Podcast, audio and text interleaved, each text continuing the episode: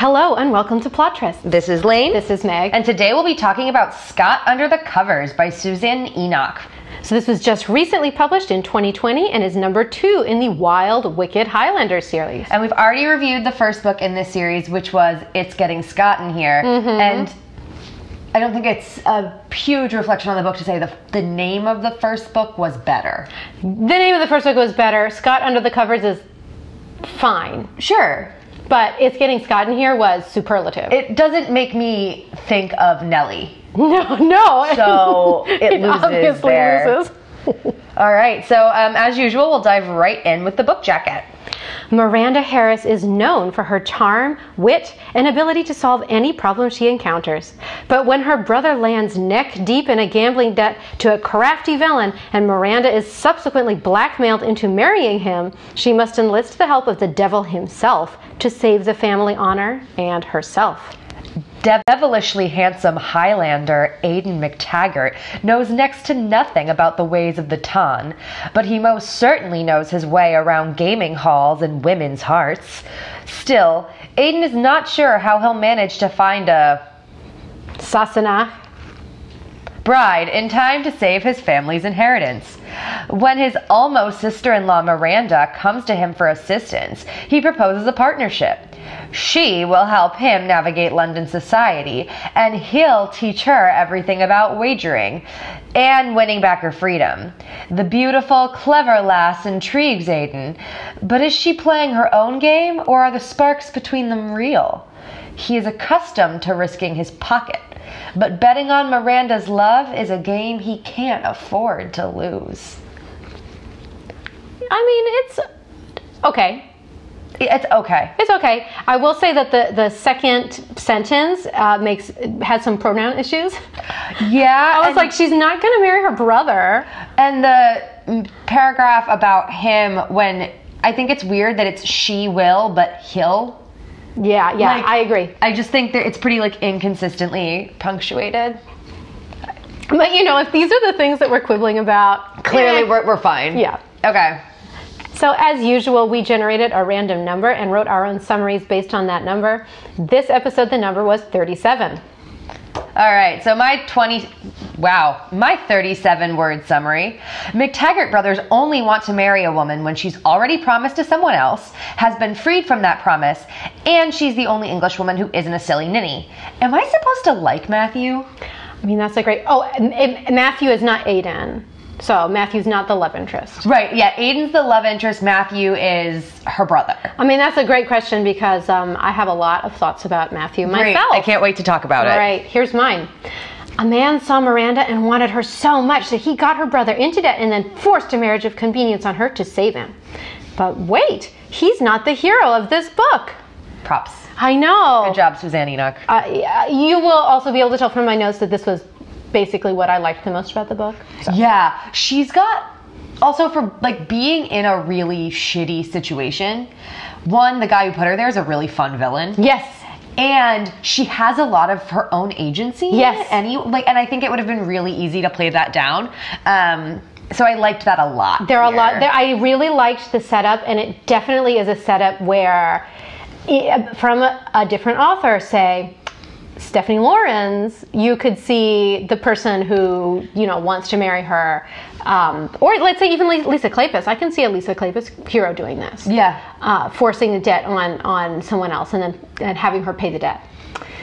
Uh, anyway, I will say, so let's break it down as we talk about tropes a little bit Okay. more explicitly. Yes. So, as you may recall from the first book, there are four McTaggart children. Yes. The three eldest are boys who grew up with their father in Scotland, and the youngest is a girl who grew up with her mother in England. Right. So after the girl was born, the mother left her whole family, all of the male members of her family, her husband and her three sons, in Scotland, returned to England, and And- uh, and, ha- and ha- since then has been living apart. And the patriarch of the family is titled.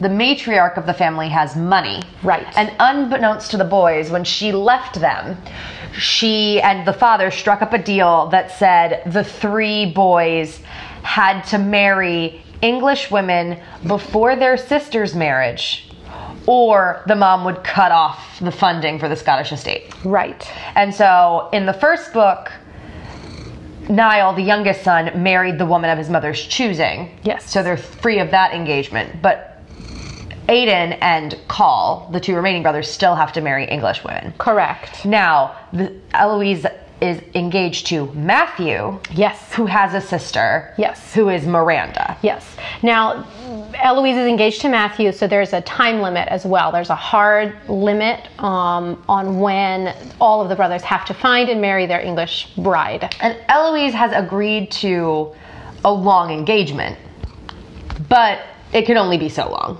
Right. It can only be so long. Uh, you may remember from our first recap about the first book in this ep- uh, in this series, we had a really long digression about what we thought was going to happen with Eloise. I still This- have thoughts. This really throws a wrench in a lot of Uh-huh, what we and everything about. we talked about, but we could, it could still work. It could still Yeah, work. but so obviously from that, so Matthew, at some point in the last six weeks, has fallen incredibly in debt with who we come to find out. This guy who we come to find out in the course of the novel is a huge con man. Right. His name And- is Vale. And Vales told Matthew, the only way I won't call in your debt, publicly embarrass you, and bankrupt your family is if I marry your sister. right. And so Matthew Instead of trying to figure a way out of this, calling the guy out, He also doesn't like. I could have seen this coming where like Eloise overheard Vale Yes. ask for that, Yep. and Matthew refused unequivocally. Yes. and Eloise talked him into buying Yep. like play along, let's buy time. But no, no, no, no, no. Instead, Matthew acts like a jerk face. and he spends the entire book trying to convince Miranda to marry Vale, Vale. and continuing to force Miranda into silence in regards to their parents, like not Yeah. involving their parents, not involving anyone else in this problem.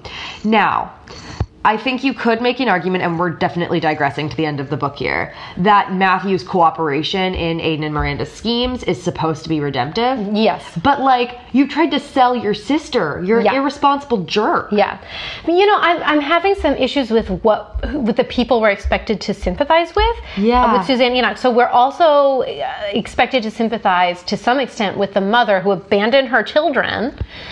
And apparently, there, you know, she did try to write to them and all this stuff. And so the father's not any, not much nicer in this situation because he has been withholding things that she sent to her son. Mm-hmm. So you you find out that, of course, it's not all black and white, but there is a black and white line, and it is that, or a bright line test, as one of our old colleagues would have said, and it is that Fiona left. Yeah. She left her children. Francesca. Excuse me, Francesca. They're named. They have the same names as the Bridgerton children, the daughter and the mom. That's how I remember it. It's Eloise and Francesca. Interesting. Anyway, so Francesca did leave her children. That is Yeah. the bright line to me, and there are a lot of different ways she could have found to fo- uh, form a relationship with them other than forcing them to come down and marry women force them into an unhappy marriage which she herself just tried to escape Right.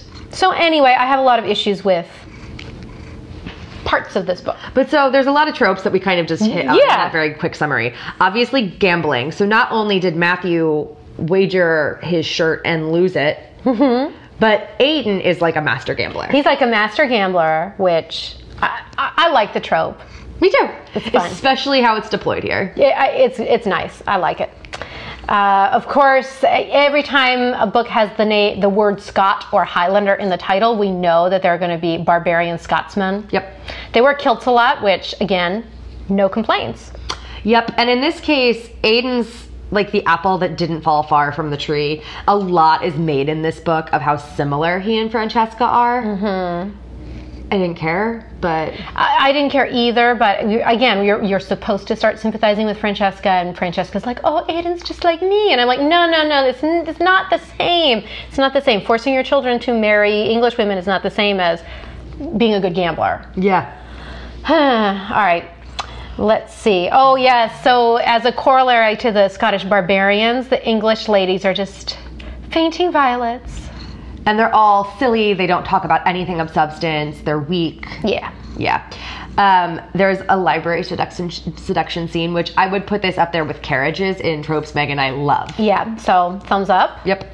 Uh, of course, Miranda has rejected many, many suitors in her day. She's been out for five seasons. Her parents have made it very clear she does not have to marry if she does not want to, and she is taking her sweet time to determine if she wants to. and we already talked about this, but forced engagement. But it's such a trope. it's such a trope. Yeah. I mean, again, I'm not complaining. But, but it's often, you're right, a trope that would be used for the main couple. Yes. So the fact that it's freeing her from a forced engagement to a real jerk face mm-hmm. makes it very fun. It does. Does. I mean, let's think about it. There are so many books you can think of where the bride is won in a game of cards with her terrible father. Yep. So many I can think of. I can't think of the titles, but I can remember reading the books. All right. So I think we talked a little bit about general things that we liked and disliked. Mm-hmm. What did you like about Aiden? I thought he was a little bit. I, I like the contrast between how close his brothers were, but how independent he was in his thinking and his behavior. Um, he felt a little less cookie cutter in Yeah. a way I liked. Yeah. Um, but I especially loved how far he took his honorable stance. Like, I really loved that. So he decides, like, midway through working on this problem for her, that if he gets her out of this forced marriage, he'd like to marry her himself. But he won't talk about it or reference it because he feels like, as the person responsible for saving her, there's no way she could answer him honestly. Exactly. Because maybe it would be out of gratitude or out of fear that he'd stop helping her. But either way, like he doesn't feel like he's getting a yes just because she loves him, and so he just like won't talk about it. Yeah, and I thought that was so cute. It, I mean, it's so great. We we talk a lot about no means no and yes means yes, and here he really wants to make sure that that yes means yes in the end. and that it's not coercive or in power imbalance, or mm-hmm. so I liked that about him a lot. Yeah, I so they Enoch and the characters in the book kept talking about the fact that Aiden is manipulative. I don't think that's exactly the right word to use. I think he just understands human nature really well. Yeah, And you know, so in, in this book, he's a good gambler because he's good at understanding human nature and how other people will react. Not because he's good at counting cards, although he is, not because, you know, he's a prodigy at the game, but because he's, a good listener. He's a good listener. He is a good listener, which right. yeah. uh, and he, he can figure out, I would think he's a good poker player versus being a good strategic player because Yes. he can read the other players and he knows when to push, when not to push. and he pays attention. What matters to Miranda is like he knows if a guy's about to lose his shirt, and he never does that. He'll always Right. walk away from the game before he leaves someone destitute. But he also like. I liked the scene with him and this one guy who is the guy is insisting he's a great poker player, mm-hmm. And Aiden does a card trick where he says, "Look at a card, memorizes it, and then just he just lists all the cards mm-hmm. and tells him what he pulled based on like the subtle reactions of his face." Mm-hmm. And I thought that was a really well done point because it's not like a magic trick. It's not Aiden. It's it's evidence of him being clever that I'm Yes. shown and not told. Mm-hmm. So let's talk about seeing and not being told. Yeah, So we we are told a lot that they are witty and they're funny, but we also read it, so Yeah. we see it, which is good because there are books where you'll read, "Oh, she's so smart," but you don't see any evidence of that. Mm-hmm. And here, at least, we we do have some nice witty conversations. Definitely. between the two of them. You know that happened in the first book too. yes. So it was There's nice. a lot of parallels. Yeah, I'm not gonna I'm not gonna argue that either. So in this book, it is sort of a trope. It's sort of real in real life. He falls for Miranda because she's hard to get. So he falls for her because she's not nice and sweet to him at first. Yeah. So apparently he has no problem making conquests Well, and no problem walking away. I mean, he is a Scotsman. Mm-hmm. But Miranda, she well, she has a false idea about him. So when they first meet, she snubs him, but she also stands up to him. yes. So And so it's it's sort of played for six of one, half dozen of the other. Does he like her because she insults him, or because she's not meek around him? right. Like what part of it is what really appealed to him? But yeah, she definitely makes him work for it. Mm-hmm. I, I was neither here nor there on that one. Yeah. I liked that they're on the same side. Yes, they're definitely working together mm-hmm. on her dilemma from the very beginning of the book. And it's great because while I wish it had led to more force, force proximity and sexiness, we'll get there. Agreed. It was definitely underwhelming on that front. I did like that it forced her to open up to him in a way that she wasn't opening up to anybody else. So, like, it, you really got the sense, not just of longing, but like of interpersonal intimacy. Yes. Yeah, you could understand why they were falling for each other. Yes. Instead of just they're hot. Which uh, there are plenty of books that I read and I love the insta instant connection whatever. I'm not going to complain about it, Yeah. but it's nice to read a little bit of variety. And she's so baffled that he's just a good person. Yeah. And I like that so much of their, but why are you helping me really just came down to because he didn't suck. Yeah. Yeah, that, that's basically it. Why are you helping me? Well, because he's not a, jerk. terrible person Yeah. like Captain Vale, who's such a good villain. So good. He was great. So Vale is this dude who enters society. He's obviously a captain in Her Majesty's or His Majesty's Navy, service. yeah.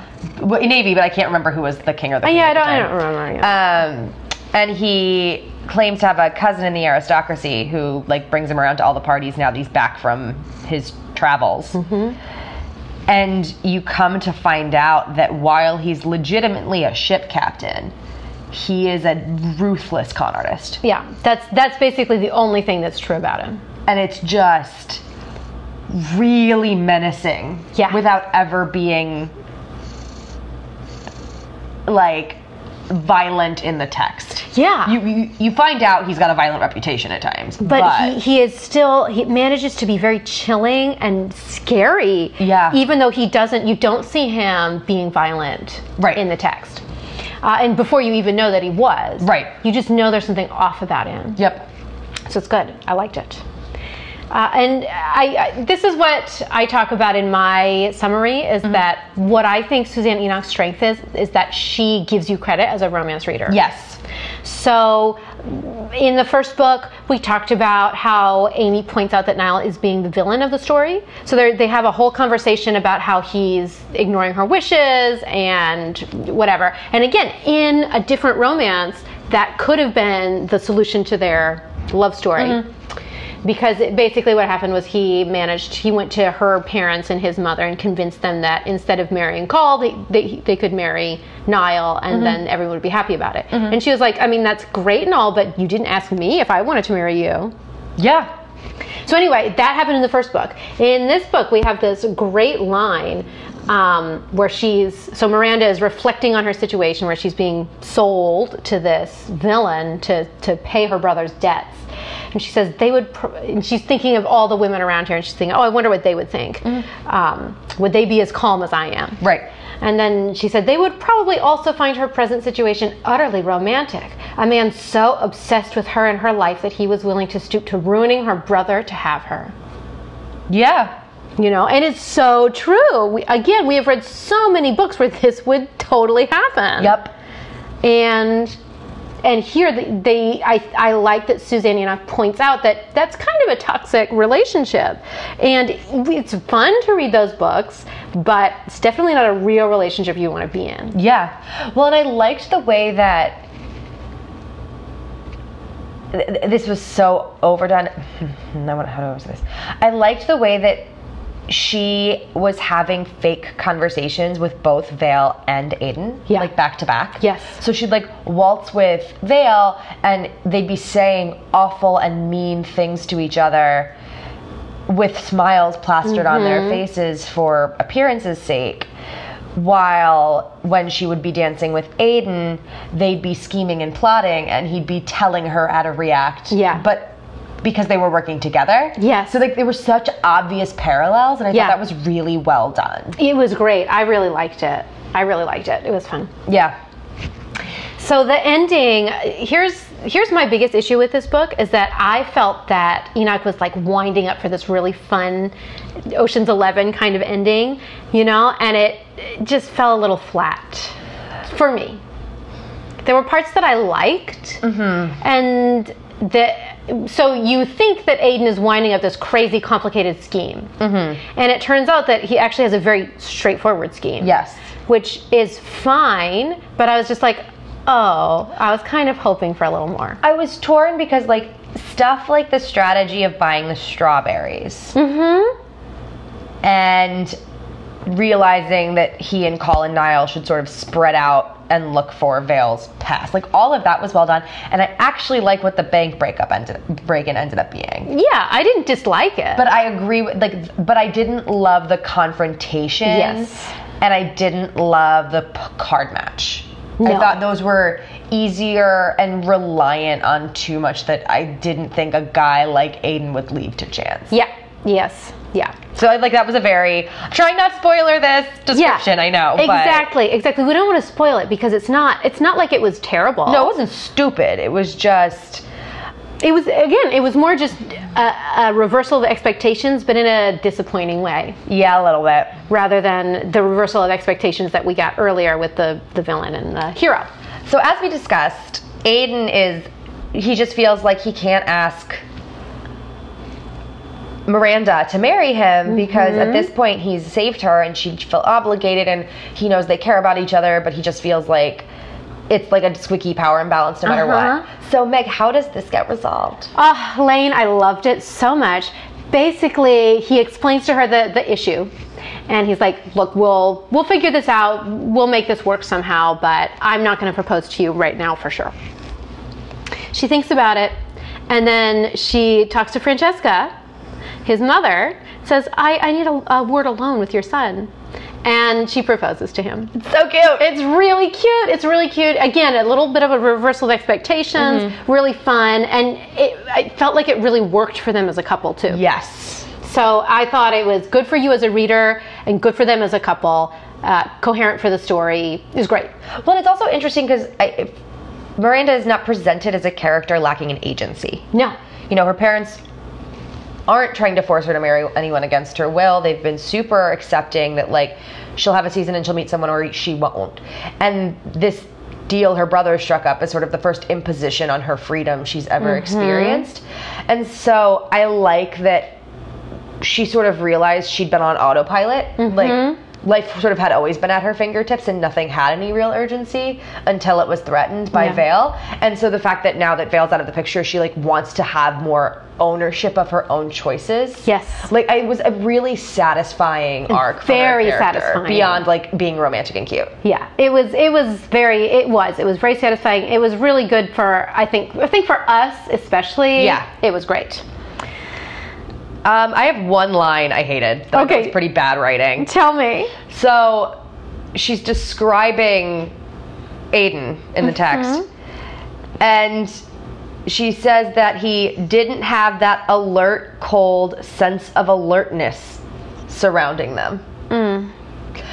Now, alert, cold sense of alertness is That the- is a what I want to call out. Yeah. Just like it's, it, uh, you know, I don't get struck by this as often as you do. I know. And th- this was part of a wider passage that I had to reread Mm-hmm. because I like it struck me as kind of really bad. Yeah. And I, if I'm catching it, Yeah. it's really bad. it's true. So I would just, you know, whoever tech edited this or whatever, Yeah. maybe read it one more time. Just again. One more time. You know, one more time. Did anything offend you about this? Nothing. Okay.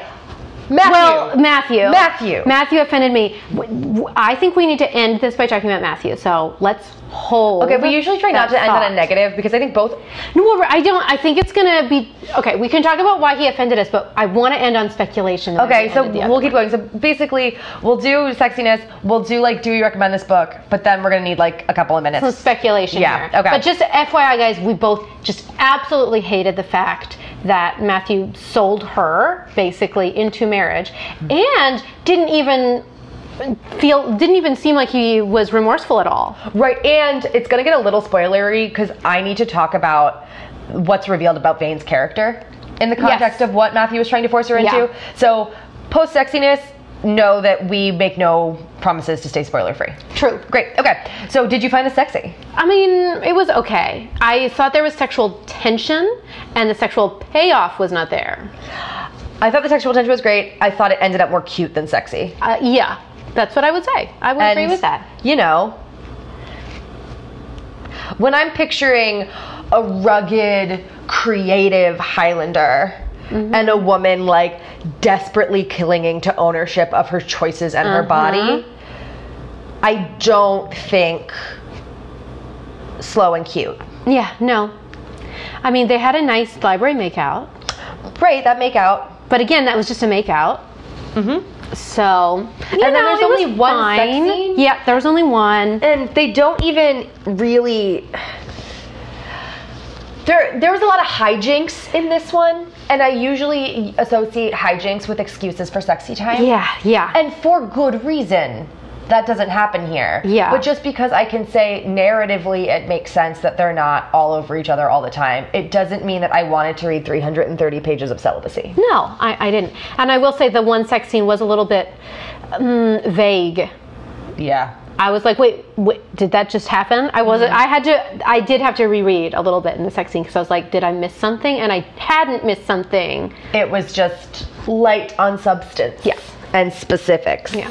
um okay so Okay, okay. overall recommended Overall, yeah, I really like. thought I, really liked their. I liked them together, and I liked the story about them. Oh, Yes, good. Agreed, and I, I like the three brothers. Yeah, I do they're, too. They're fun, and I like I like the way they treat Eloise. yes, I do too. So You like know, all of that, like they, of they have here. a lot of animosity towards Francesca, which makes total sense. But they're not taking it on Eloise. They're just really glad to get to know her as Yes. their sister. It's really nice. Well, I also bring it up here specifically because it's interesting to contrast the fact that Aiden would clearly never sell Eloise Never. into marriage, even though he barely knows her. Mm-hmm. But Matthew will sell his sister, his best friend. Matthew and Miranda were were exactly a year apart. They're Best friends growing up. close. They're- and yet he did this. So let's talk about the specifics of what he did and why Yes. it's horrible and how every other character reacted and why it was fucking bizarre. Let's do it. So, Matthew, apparently always been like a gambler. He's been a gambler and he has lost a lot of money in the past. and they have an uncle, Miranda and Matthew. Matthew, who is currently in America, maybe dead, working off debts. Working off debts. So they know the consequences of gambling. They know the consequences of gambling with someone who will take your shirt. And so, right around the time that their uncle was banished to America, Matthew got into so much debt he had to pr- sell his prized horse. Mm-hmm. And so Miranda was under the impression that he kind of reformed Yeah. after that. Yeah. But instead, it just drove it underground. And so he gets confronted with this con artist who has been targeting Miranda and figures out the type of guy Matthew is. And Matthew ends up in like more debt than his family estates are worth. Yeah, like 40,000 It's pounds. 50,000 pounds, but I don't know what that is. It's a lot. So I, I, I was reading somewhere. Yeah. This uh, it was about Pride and Prejudice actually, because Darcy gets ten thousand a year. Right. That's how much he he earns, and that's like two million dollars okay. A year. So So fifty thousand pounds is like $10 million. yeah, Okay. it's a lot. If this is the money. same era as Pride and Prejudice. Yeah, but it's not. I mean, pounds sterling were were they. You know, people like servants would get a pound a year. Yeah. and that was enough mm-hmm. to live on. And I mean, whatever, but they got a pound a year. Yeah. You know? So, So he gets in way more debt than he could ever possibly consider. And he also knows not only would he bankrupt his family, he would be cast out. Like they've confronted him about his gambling problem mm-hmm. before. So like the level of disappointment, Yes. if not actual like exile from the family Yeah. he experience is very high. So but we, here's to me, he also knows that he would lose Eloise. Yes. So if he's in this much debt and this much disgrace, he would never be able to marry Eloise. And to me, that's the most heinous part about the, the whole agreement is that he tries to pressure Miranda into it by saying, Well, I'm going to lose Eloise. And she's like, Well, I'm going to lose my chance to marry the man uh, that I want to marry too. you're Right, forcing like- me to marry. And she says that to him. Yeah. Like she says, "You're saying that it's better for you to experience the Mm-hmm. consequences of my action than for me to do it," and that's like bullshit. Uh, yeah, But she's taking into account. uh, You kind of get the impression that if it wouldn't bankrupt her whole family, she'd let him hang. yeah. But she doesn't want to go to the poorhouse So- and ruin her parents. Yeah. and yeah. So she's trying to figure out a way to get out of it. So she never plays dead. no. She, from the very first second that she hears about it at the party, Mm-hmm. the night that Vale walks in, dances with her, and says, You should talk to your brother Mm-hmm. because you will be seeing me again. She walks right up to Aiden. Uh-huh. And she's been nothing but rude to him Yep. prior to this moment, but she wastes no time. Zero time. It's Uh-huh. three minutes from her talking to her brother to going to find him Yeah. being like, You gamble. Yeah, figure this out for me. Theoretically, Theoretically, if this yeah. was happening, how would you handle it? He gives her some advice that then the next morning, when Vale comes calling, is relevant. Yes. Vale makes it very clear there's nothing that he wants more than her. Yeah, Not for her, but for him. for her, her Mm-hmm. connections and her respectability. And so she runs right to Aden. Yeah. She's like, all right, I'm going to do what I didn't think I was going to do and to give you every detail. Yeah. Let's do this. And so Aden finds out about what Matthew has done. And then in the course of his investigations, he also finds out the kind of person Vale really is. Mm-hmm. And it's the kind of person who uses sex for power and enjoys like beating up women. Yeah, Like it's really awful. it's really terrible. like not only is Eloise in for like a loveless marriage, Eloise is like potentially going to be murdered by an Right. abusive spouse. Yeah. And Matthew doesn't think about it. Yeah. Every conversation Eloise has, he's defensive and then he just avoids her and does nothing to help her. Mm-hmm. And he never once thinks of taking ownership of the situation. nope. And Miranda, the whole time, she she is just so nice to Matthew. I just keep saying Eloise when I mean Miranda. Yeah, yeah, yeah. Okay. I'm just trying to figure out like what is up. I think this is what Lane and I had the biggest problem with. Is like, wh- why are people giving Matthew so much credit? Yeah, because so eventually when Niall's going off to do the last little bits of his investigation and Vale is coming over to meet Miranda's family mm-hmm. because she's sort of been stringing him along while they figured things out. She just breaks down. Yeah. And she runs to his house, to his sister in law, his sister, and his mother, and explains the situation.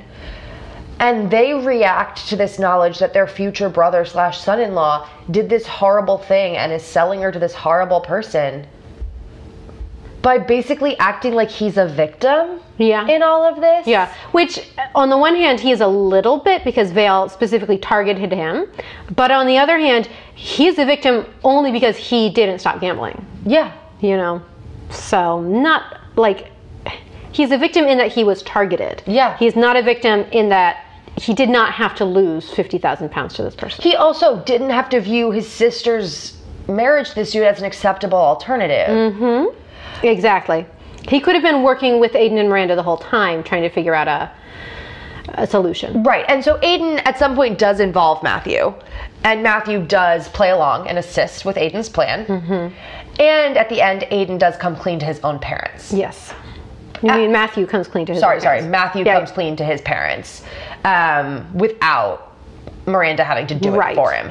But the impression I got from the text was this was completely absolving. Exactly, me too. that like Eloise and Matthew are going to end up together and I mean, happy, and this is not going to be dealt with. I, I would like to think that if I were Eloise, I would have more of an issue with this than just saying, oh, well, we figured it out, so we're still together. I mean, what's he going to do next time? Sell our firstborn child into, into, I don't know, marrying some other horrible person? Right, like a person who will let someone else take ownership and responsibility for his actions is not mm-hmm. an appealing spouse. And Eloise and her mother mm-hmm. and her Highlander brothers, who mm-hmm. beat the shit out of everyone, don't seem to react as if this is an unforgivable Yeah. thing. And on the one hand, you could make the argument the reason the brothers aren't is they don't want to look like they're manipulating Eloise to get them out of their deal. Right. But still. I mean, they're not doing anything because Eloise is still wants to be with him, I mm-hmm. think. Then they don't want to hurt Eloise more. Right. But anyway, so you may remember what we what I thought was going to happen was that Matthew was going to to die after Eloise got pregnant, and then Eloise was going to have to find a Scottish husband. So that was what I was convinced of. And what I thought was going to happen was Eloise was going to be ruined out of wedlock by Matthew. The wedding date would have to be moved up. Yeah. And the brothers would, the final book Coll is going to end up under the gun. Yeah. But what happened in this book is really making both of of us reconsider. Because one, I think even though the concept of ruination is offensive, and we've talked about that a ton, I don't think after Matthew dishonoring himself through gambling, that also ruining Eloise and expediting this timeline would do anything to redeem his character. Mm-hmm. And in your case, the, the fact that he got much more depth of character in this book means that if they're going to kill him off, it would be pretty serious. yeah. I don't know. So, But maybe Eloise does cry off later. or maybe this would be the worst, and I'm, I have a hunch if they do have a book, Uh huh. it's gonna be about them reconciling. Could be. like if she cries off from Matthew, it will be because he needs to grow the fuck up, and he grows. Mm-hmm. And then he the fuck grows up. And, yeah. yeah. We'll, we'll see. I mean, I don't know if they will have a book or not. I uh, this is really playing with my expectations. So Me too. I mean, thumbs up to you, Suzanne, because I am going to want to continue reading these books I to also find would out. argue that if there's going to be a book about a couple making up, it'll be about the parents. Oh, uh, there's no question to me that somehow they're going to end up together. Right, but whether it'll be in the A book? background, I don't. I don't. novella. so or- my my money is that they will not have a book. I would agree with you. Yeah. but I still think if she wants to do one, a book about not the three brothers, and it needs to be about a ro- like r- romance in crisis, Yeah. the parents would be a better book. They could do both. True. Eloise runs away To to Scotland. Scotland. Matthew and Francesca have to go up. Okay. Okay, you know what? Now I think Lane and I are both like, yeah, this is what's going to happen.